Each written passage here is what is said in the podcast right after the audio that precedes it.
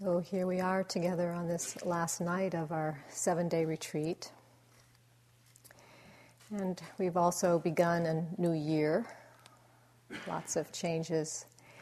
And you might have noticed that things are starting to speed up a little bit. You know, I came into the meditation hall and it was a little bit different out in the foyer than it was uh, last night before the Dharma talk. Um, people sitting around, reading and looking at things, and, you know, very different atmosphere.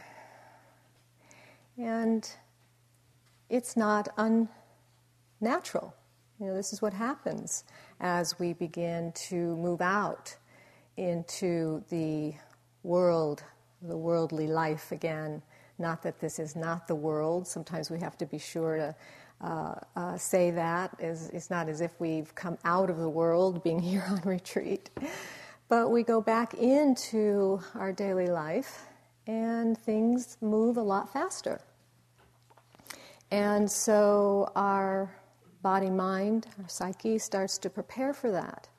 You probably noticed today, probably a little bit more planning thoughts and thinking about the future and what's going to happen tomorrow, and, you know, just kind of a, a, a speeding up a little bit more of the energy. And we prepare ourselves in this way so that when we go out tomorrow, we're a little bit more up to speed. And there's a rhythm. There's always a rhythm in every retreat. You know, when we first come into a retreat, we are a little bit more revved up from all that's happened in our daily life, and it takes us a little time to adjust and to settle. And then as we move towards the middle of a retreat, no matter whether it's a seven-day or a thirty-day retreat, it seems to have a similar kind of rhythm. We move into the middle, of, more towards the middle of the retreat, and then we really start to settle. And I think a lot of people, probably most everyone, has had experiences of that deep settling, deep resting. Even if it didn't last a long time for some people, I think a lot of people touch that in themselves. And then as we move towards the end of the retreat, we feel that kind of speeding up again. And so it's not that we necessarily have lost anything, or it means that we have to get back to another retreat to, you know, to get that calm again. I mean, hopefully what you have understood and are beginning to recognize is that mindfulness itself isn't dependent on the form, our formation. It doesn't depend on whether we're sitting or uh, in a very uh, still posture. Um, mindfulness can be uh, applied to anything we're doing, any any moment, any formation at all, any speed. We can move fast. We can be engaged in uh, uh, uh, activity like you are when you're doing your yogi job. And it's possible to stay very present, to stay very alert. In fact, sometimes more so. You know, you're very engaged, very connected to what you're doing. And so the importance, again and again, is the mindfulness itself, is the quality of presence, the quality of wakeful attention that we're bringing to what we're doing. It doesn't matter at all what we're doing in terms of the application of our mindfulness. So you you can begin to notice this as you uh, go through the evening and then tomorrow, begin to pack up and go out, just noticing what remains. The experiences change. The mind states and the bodily experiences change, but the mind state, the mindfulness, Hmm, I wonder if we really pay attention. Is there some more constancy than we may give ourselves credit for of that we're here, we're here, now we're attending to this, now we're attending to this, now we're attending to this. So tonight I want to explore a little bit more in depth this um, doing, the activity, the action, this action that we take. And I want to explore a little bit this, where this action arises from. Because in the last couple of days, we've been pointing you back to this little bit more of the a non-doing or a non-interfering in the experience that is arising. Kind of resting a little bit more so that you aren't as um, getting as uh, uh, controlling as much and uh, expecting as much and kind of manipulating your experience as much, but a little bit more of this resting back and allowing the uh, conditions of mind and body to appear and disappear. As Gil talked about this morning and last night, and not only talked about, but really pointed us to that revelation of how conditions just can appear, do, do appear and disappear, and appear and disappear. And so when we talk about conditions, we're talking about all that's happening in the situation, in our activity. And it's not only outside conditions, but also the inside, the internal conditions, the conditions of our mind and our feelings and our body and our moods, those conditions appearing and disappearing, arising and passing. So this whole uh, nature that we find ourselves in, in, internally and externally, rising and passing, rising and passing. So then it brings up the question, what, then who's doing this? You know? You know, it seems like I am the one who's directing my life. You know, I'm the one that's taking responsibility for things, or I need to. I mean, if I just kind of rest back and, you know, allow things to appear and disappear, is anything going to get done? You know, I think the government's a little concerned about this too. You know, they don't really want people to rest because of the what it would, might do to the economy. But, you know, we have this kind of concern, you know, well what, well, what would happen to all the things that I need to do, all of my responsibilities? And so, so I think that it might be helpful a little bit to explore maybe where some of the confusion arises for us around that, where where where this this sense of I have to do something, I have to get you know get engaged in my life. I have all these things that I have to attend to, and then we can feel stress and burdened and tight and frustrated when you know things don't go the way we want them to go, and. You know, we get headaches and we get ill and, you know, on and on and on. Is this the way it has to be? And I really think that that's an important question for us in our, particularly, you know, in our twenty-first century culture in the Bay Area, California, and in the West, the Western countries, everything's speeding up. Is this the way it has to be? Is there another way to live? And I think it's a very useful question for all of us to ask ourselves, and it's a huge question that I'm asking myself, and really making very, very different choices these days about that, because I don't want to live with this stress and with a sense of burden and this uh, kind of this inner driver. You know, we can have different names for what that, uh, whatever it is inside of us that pushes us, that drives us. You know, some people call it the driver or the pusher or the taskmaster. You know, that that internal agency that we think has to be there to get anything done. Another way this is talked about in spiritual traditions is called the doer. You know, the way the self, sense of ourself manifests around a sense of doing. That we have to do so much to be somebody, you know, to have some kind of identity, to have, have some sense of who we are. You know, who we are is dependent on what we do. You know, like the first thing when you meet somebody at a party, what do you say? What do you do? What do you do? You know? Sometimes I have to kind of try to catch myself so that I don't, you know, ask that question as the first question because it's such a habit. And so it's like, what if we just kind of don't go there so much in terms of the way we define ourselves or the way we create an identity about ourselves? So this this this um, agency, this taskmaster, this driver, this pusher, we call the ego. This is a manifestation of ego, ego self.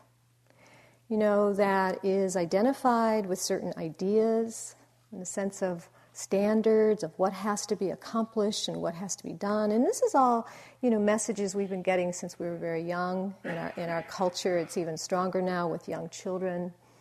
Just got an email from my niece who has a, a, th- a, f- a three-year-old and a, a five-year-old, and she just said that she was going to change the preschools that my uh, my three-year-old niece was in because the five-year-old is having a little trouble at school. She doesn't feel like she can keep up. So she went to that preschool, and it didn't prepare her well enough for for the work in, in kindergarten.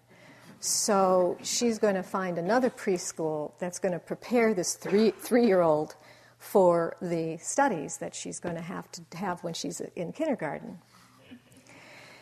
Um, this is this is what's you know happening now, and it starts at such an early age. And so, of course, a lot of us have this kind of conditioning to identify ourselves around the sense of doing what we need to do. And as sometimes teachers point out, you know, it's as if we are human doings rather than human beings. Spiritual, spiritual life really reflects back to us, shows us how we can be human beings. What does it mean to be? To be. And when we come on retreat, we have a, we, we can potentially have a taste of this. You know, this uh, sense of really being natural, being simple, being being in a way that feels more authentic. It feels more real. We know it. It's not like somebody's saying, "Yeah, now you're being more real, you know, now you're now you're being a human being." It's like we know it. There's a way we recognize that in ourselves. It feels right. We feel aligned with something. We feel aligned with the with the with the, uh, the nature in some way. Like we're more in sync. We're more in the flow with the way things are. This is being, being. We love that. Something wakes up in us when we when we connect with that more. So when we leave here, what is it? What can help us? What can support us to stay in tune with that more sense of being? Because it's so easy to get pulled back into the old habitual ways of being, the old habitual patterns. Particularly you go home, and you go back into a familiar environment with somewhat familiar people. You know, there may be people who live in your house or people you live with. You go back, and so so the environment almost encourages the familiarity. And so you, it's almost like the you, we we just kind of fall back into some of those same ways of being because everything's set up for it. You know, it's like the karmic momentum of our life is still going on. We, you know, we've come here to retreat, but we go back and it's kind of all there for us. And so it's like there's a current, there's a current that we enter back into that we can just get pulled right back into. And then it's almost, it, it almost can have a feeling of a vortex where we almost can't feel like we can get out. It's so strong. And this is where our mindfulness is so important. This is this is where our, our pra- this is where the practice comes in because because mindfulness practice is about transformation. It's about transforming the ego habit. It's about transforming that so we're not caught, we're not stuck, we're not controlled by those habits, those habits of mind. And so by bringing our mindfulness to ourselves when we go back home, we can pay attention to the ways that we feel pulled, we feel driven, we feel pushed, we feel caught. And within a moment of mindfulness, there is also the possibility for choice to do something different. If we are not aware, if we're not mindful, then we have no choice. And that's a very important point, actually. And the more that I really understand that, it, it, it just feels so profound that if I'm just caught in on automatic, in the habit, in the old habit, there is no choice. There's no possibility for transformation. There's no possibility to do anything differently. We literally are, are in, on automatic, and uh, like almost like being in a trance. We call that sometimes in spiritual language, it's like being, we go back into the trance. And there doesn't seem to be any way to change that. And yet, we can with mindfulness, with wakefulness, with awareness, by paying attention. Moment to moment to moment, it really is that kind of quality of of bringing that light of awareness to ourselves when we're, whatever we're doing, wherever we are, to see what's happening. How am I getting caught? How am I getting pulled? What's happening internally? How is that tension, that that tightness, that reactivity, that stress, how is it actually forming?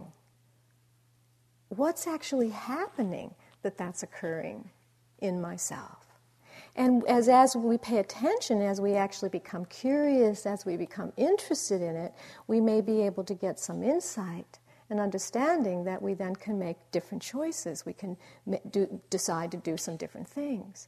And it may not be that we can do that right away, that we can change something right away. It may take some time. We have to set some things in motion so that in time, those conditions fall apart and they're not operating anymore. Sometimes we get so impatient, you know, well, I want it to change now. You know, I don't want to be in this karmic uh, uh, trap. I want to be out of it. And then, of course, what's that? Just more of the same thing. You know, it's more demanding and controlling and reacting and getting frustrated. Although, depending on, you know, where we're coming from, it may be just enough of a kind of like, I'm not going to do it anymore, and it may have enough strength that we can really make a change in our life. It may not necessarily be reactivity. It may actually be coming from a place of deep wisdom, where we know that something has to change, and we cannot go on the way we're going on. And that's wisdom. You know, there's connection with a deeper source there. So perhaps we need to really discriminate as well where that kind of, that that sense of urgency or that drive is coming from, because that's the subtlety in the practice. Sometimes it can be coming out of more of the same old habit of wanting what I want, and I want it now, and I'm, you know, going to do everything I can to make it happen, but it's just the same old driver and pusher and ego position. Or it might be something deeper. This place where we kind of just get fed up. And sometimes that has to happen in our practice, where we just get so fed up that we're not going to keep doing the same thing over and over and over again. I think I have a um, um, one of uh, uh, who's I don't know where's this from, but it's a definition of insanity. Maybe you've heard that insanity is repeating the same thing over and over and over again and expecting different results. I think that's a lot of what we do. You know, we just keep doing the same thing over and over again and nothing changes and we don't understand why. Sometimes we just have to get so fed up. And I've seen this in myself and I've seen this in other people where that, that just that energy of that kind of anger in a way, but this is like a wholesome anger, it just kind of shatters the old. And we can just move into something that's new for ourselves. So we can feel that there's a kind of ego, this sense of this is how we talk about it in this spiritual language, the sense of ourself, this identity, self-identity as the doer, as the one that has to get things done. And we can start to really feel that, like what's that like? How does that feel in our body?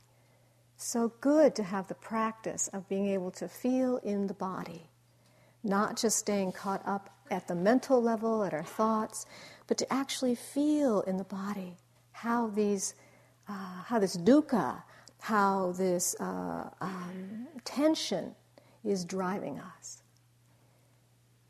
And as we do that, we start to feel more and more the dukkha of it, the pain of it.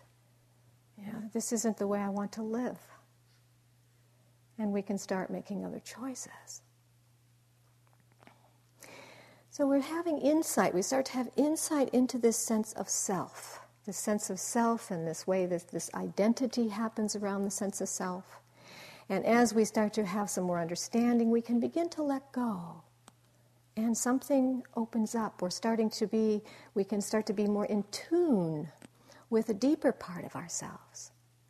Something that feels a little bit more true, a little bit more real, more authentic. And then that starts to be expressed more and more in the world. Something that feels much more aligned with who we truly are as we start to break up the old, break up some of those old habits.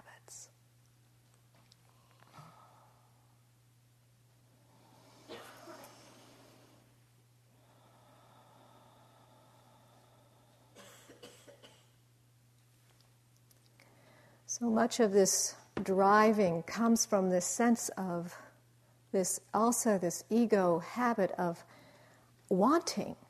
You know, so the wanting, I want what I want. I want what I want. And this, this sense of ourself, you know, the way it's, it's formed has this idea that it can actually get what it wants. You know, of course, this is a Uh, idea that's validated in our culture as well. You know, you just go for it and you can get it. You can get whatever, get whatever you want. And so it reinforces this sense of control in our life, this I want what I want. But as we start to pay attention a little bit more, we actually, and if we're honest with ourselves, we actually don't always get what we want. There's actually a great deal of disappointment. There's a great deal of letdown that the sense of ourself has to continually deal with, which we often experience as the frustration, as the you know, disappointment, as anger, as rage. Sometimes we don't get what we want. This is one of my favorite um, cartoons from Calvin and Hobbes. And you know Calvin, he's just so delightful. And you won't be able to see the pictures, but maybe you'll get the sense of it. Calvin is um, has a sled behind him, and he's looking down on the ground, and it's there's it's grass, there's no snow. So he's looking down at the ground, and he's just like, what is going on? So he says... Um, change my glasses. If I was in charge, we'd never see grass between October and May. And he's kind of looking up at the sky, you know, you know to who.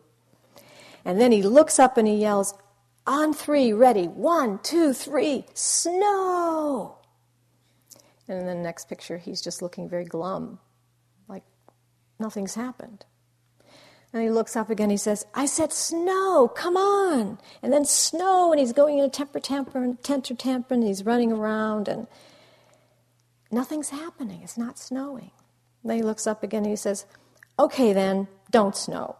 See what I care. I like this weather. Let's have it forever. What's that little bargaining there? And then he gets down on his knees, and he says, please, snow, please, just a foot. Okay, eight inches. That's all. Come on, six inches. Oh, how about just six?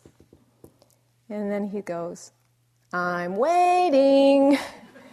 And then again, round in a circle, argh, another temper tantrum, nothing's happening, no snow. And then the next frame, he's totally exhausted. He's not, can't do anything. You know, he can't get what he wants. And the next one, he looks up and he says, do you want me to become an atheist?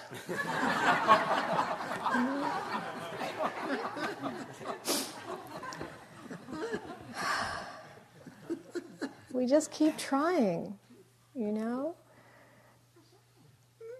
Bargaining, bargaining, get what we want.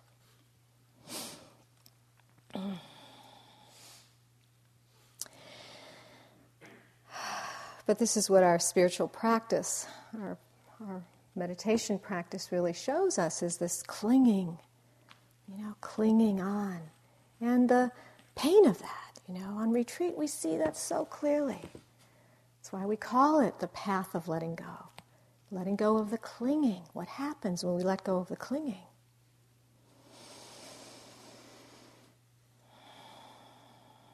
It's not like we can't do anything. You know, it's not like we have to completely give up. And sometimes we think that that's what these teachings are pointing to, you know, this kind of resting back, letting go, opening up. And then it can just feel like we just have to give it all over, and then any it's sort of random. It's all just sort of random that happens. But what we see, and we've been talking a little about this, is that in every moment there is the, the arising of intention. Mm-hmm.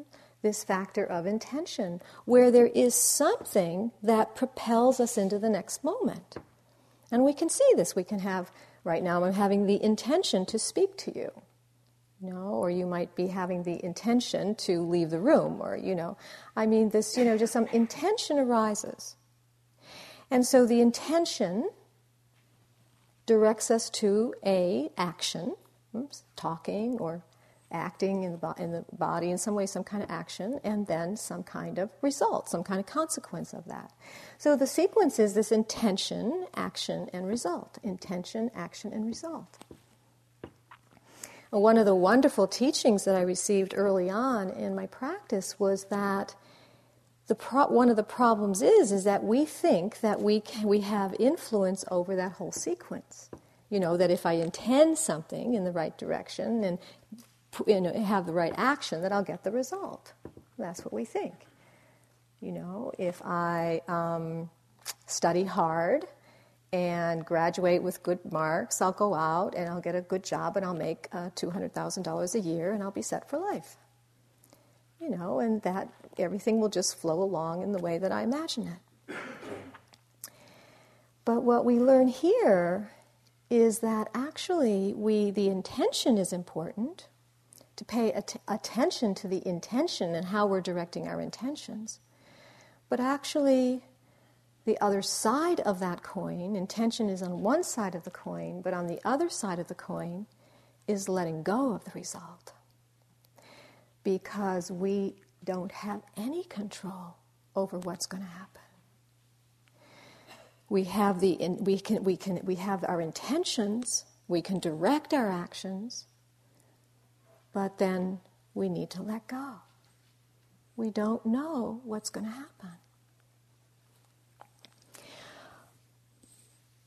I was very touched by something I saw, I think it was last year, when the uh, Katrina happened in December. Um, watching the news, watching the stories that were uh, on T V about that. And there was an interview with one man. You know, we all know that the whole, you know, place was a mess. And there was an interview with one man who was a fairly su- successful businessman who had... Um, Uh, very good life there, had things that he wanted and had his life in order.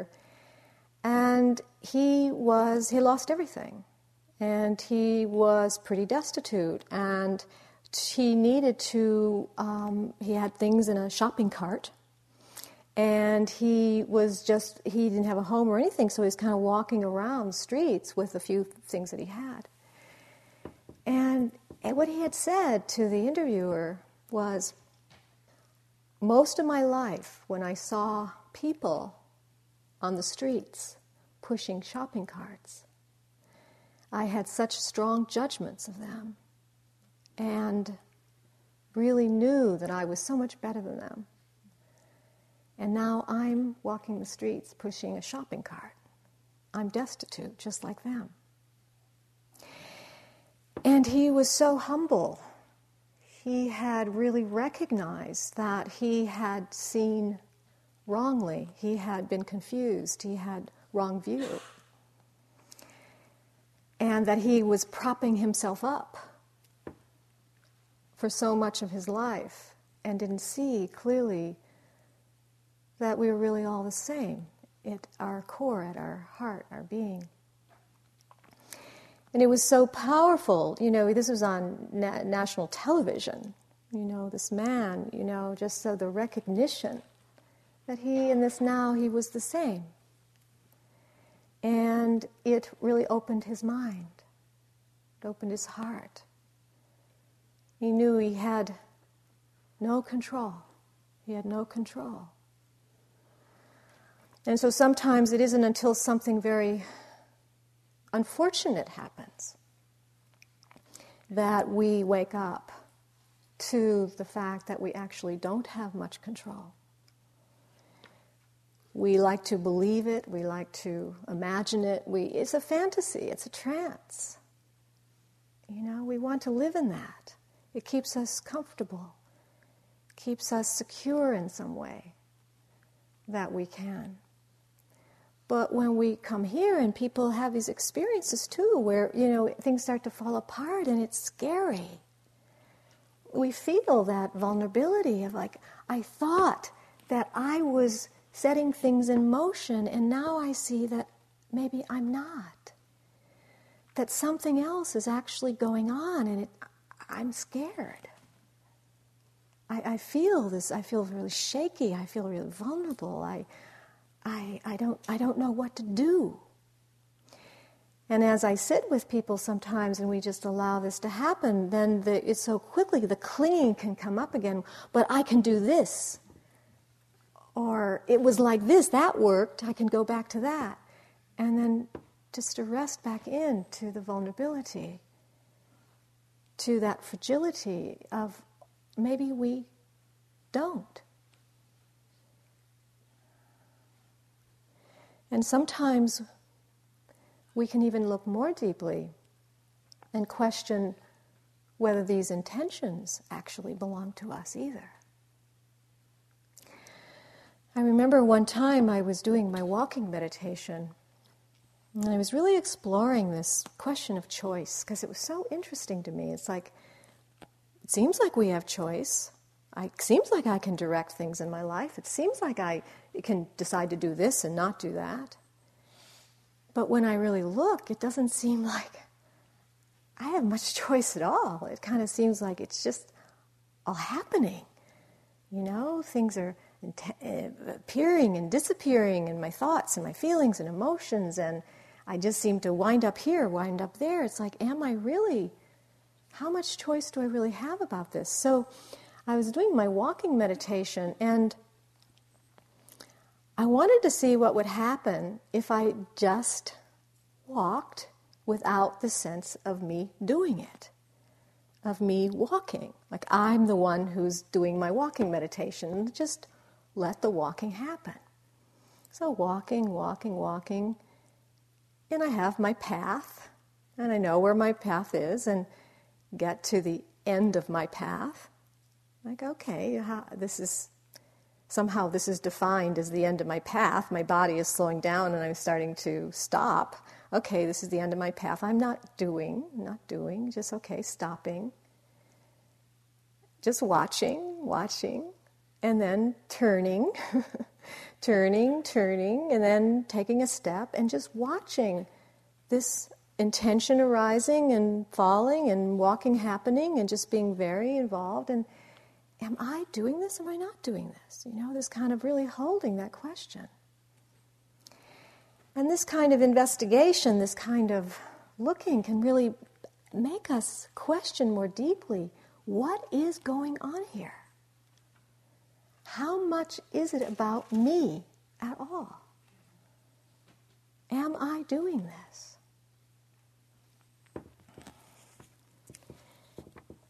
This is one of my favorite quatrains from Rumi, which comes to me often.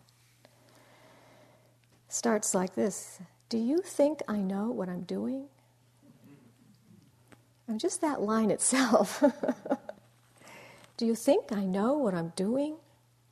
that for one breath or one half breath I belong to myself? As much as a pen knows what it's writing, or the ball can guess where it's going next,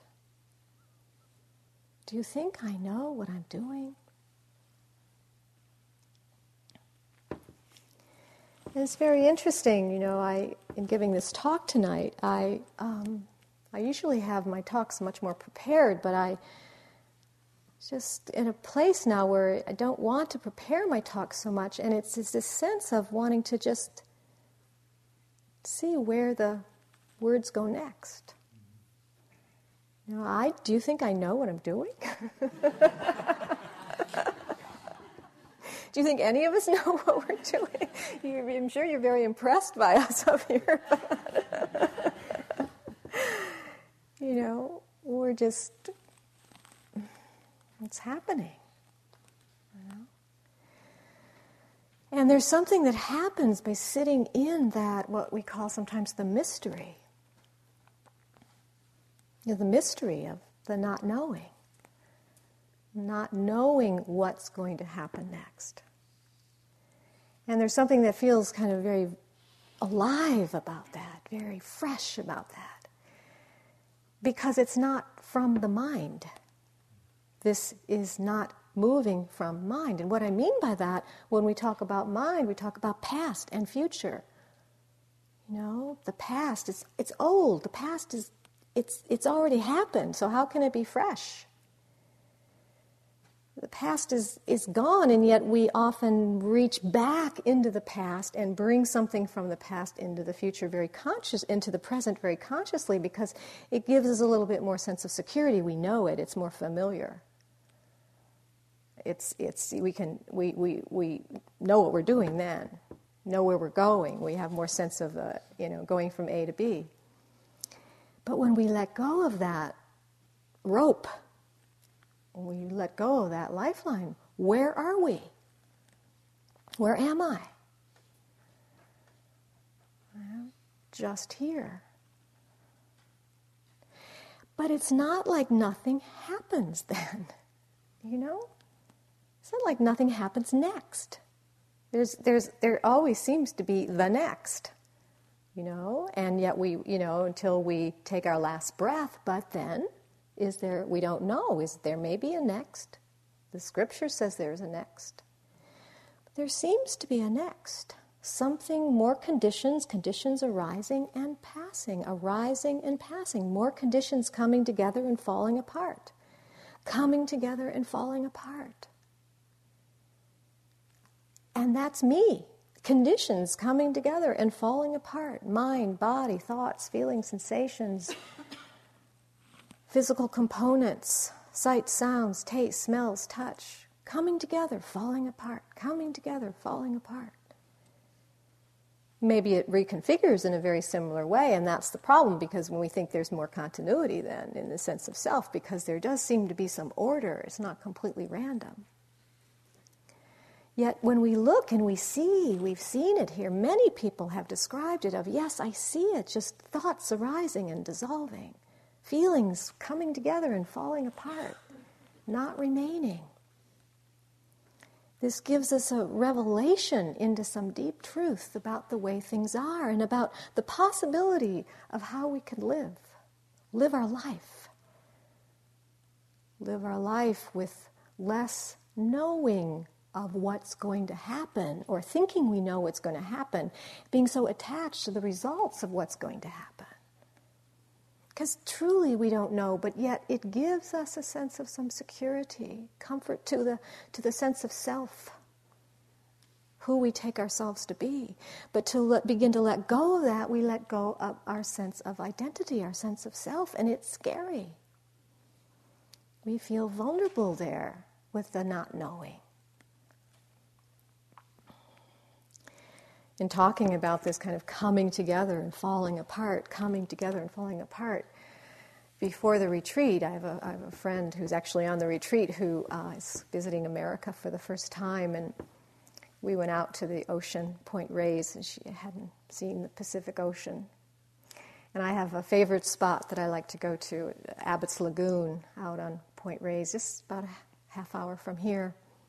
Go for a walk through the meadows and then through the sand dunes and then into the out to the to the to the beach. It's about a forty-five minute walk. So beautiful.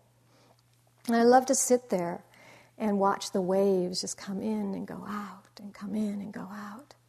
And it's so such a deep reflection for me of life, of the conditions coming together and falling apart, coming together and falling apart. That just the, the tide, like the, the, the, the, the breath of life, just like the waves on the ocean. And so we and I really feel this in my body as I I sense the waves hitting the shore, breaking up and then going back out. This really brings me right into that place of kind of the empty nature, the in, in the transient nature of all things.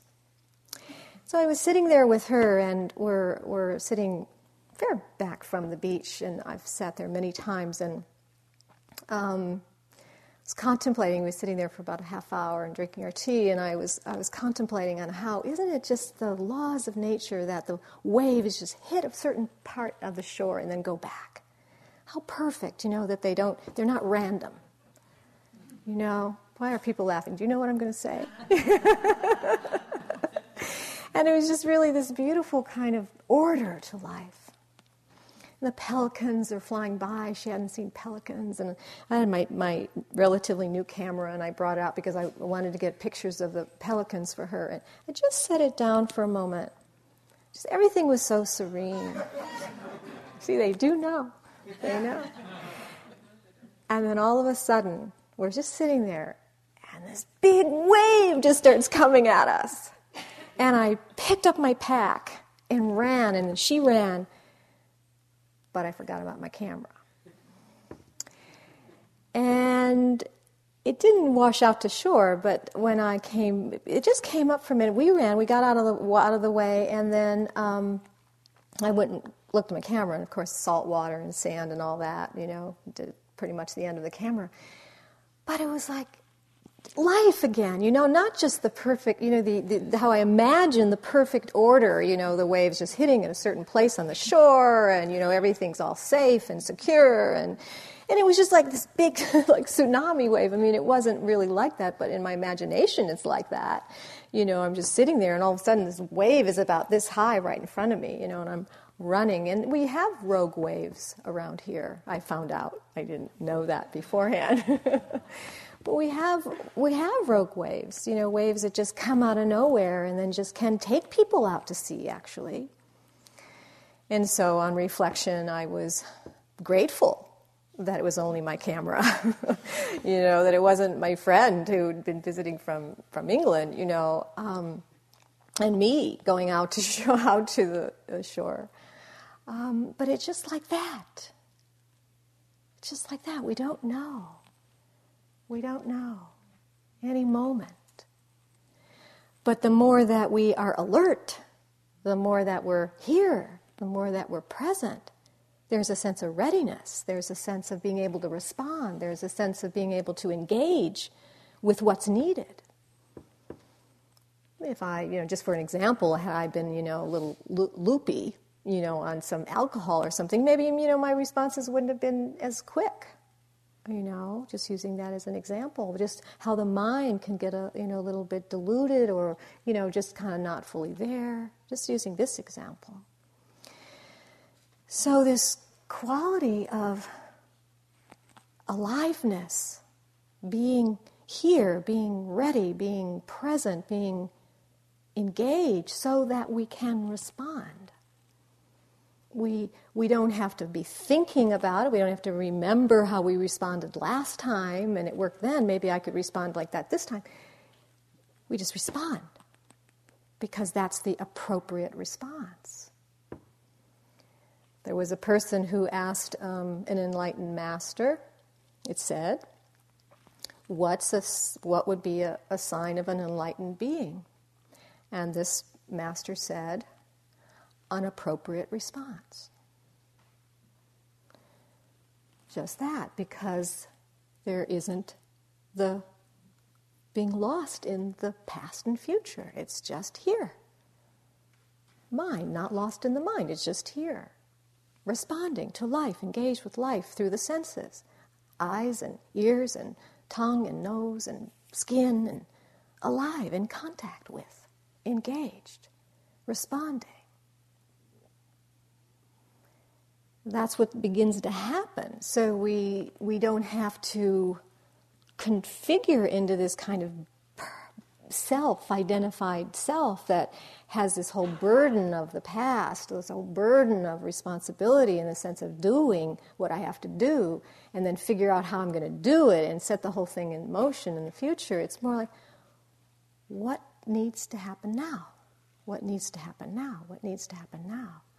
There's more of that sense of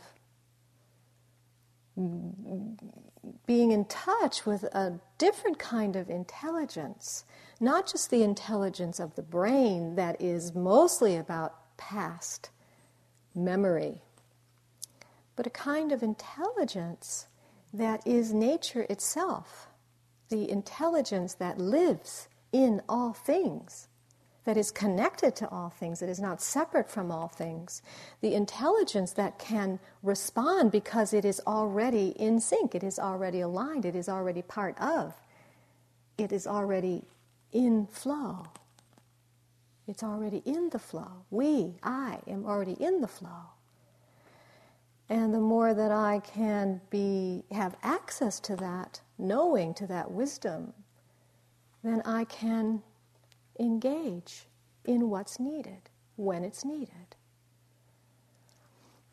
And I'm talking about a kind of an aspiration. I'm not talking about a way that we can necessarily be right now, because we have set a lot of conditions in motion, our karmic conditions in motion. So there are a lot of things that have to be attended to. There's a lot of things that we have to work with in our life, to deal with in our life, to unravel in our life. And hopefully we are bringing our wisdom to that process. We're bringing our compassion to that process. We're bringing the qualities of our being, our wisdom qualities, to the process as much as we possibly can. And that's what we wake up to here on our retreats, on our, in our practice. We wake up to those qualities of our being.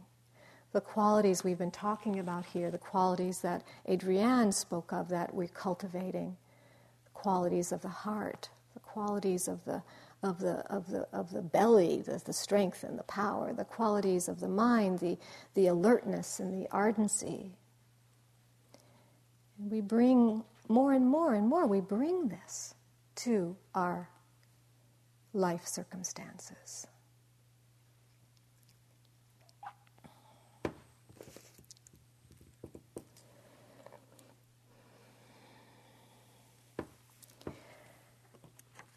The last thing I want to mention in the context of all of this is what's called the bodhisattva attitude.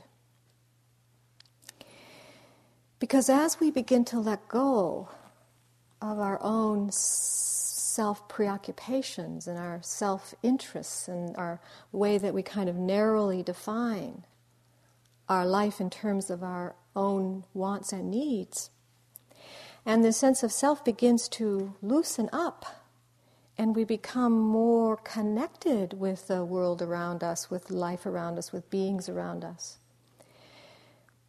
We start to feel more of a what's called a selfless desire that arises out of love and compassion for all beings to be free of their pain and their suffering. And we call this the bodhisattva attitude. Bodhisattva meaning, uh, one translation, a courageous being. Bodhisattva. Bodhi, awake. Uh, this awake being, this courageous being. We become in contact with that quality, those essential qualities, that, that nature that we are, that moves out of a selfless wish for all beings to be happy, for all beings to be relieved of their pain. And so our actions begin to arise more from that place of selflessness, a selfless connection with all beings around us. This compassion, the, the, the expression of the compassionate heart comes through, shines through, as that more contracted sense of self loosens up, begins to dissolve. This becomes important. And many people, many of us, we've taken the bodhisattva vows, which is really to vow to relieve, to help to relieve the suffering of all beings as a way of being, as a service, as a, as a way to act in the world, because it doesn't seem like there's anything else to do. There's no other choice. The decision becomes choiceless. It's not me making the choice. There's no other choice. It's all that can be done. Nothing else to do. And so the heart begins to move in this way, out of love and compassion for all beings. Let's sit together for a minute or two.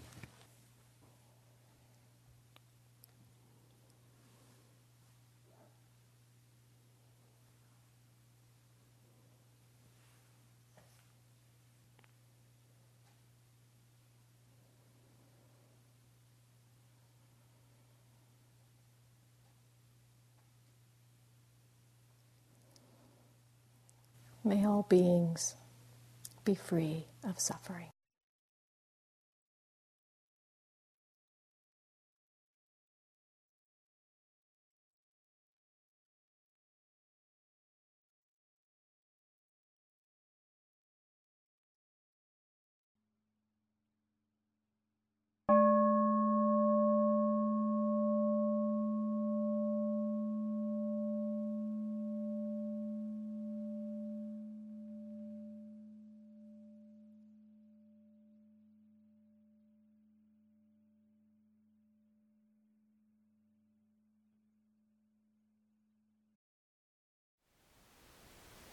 Thank you for listening. To learn how you can support the teachers and Dharma Seed, please visit dharmaseed dot org slash donate.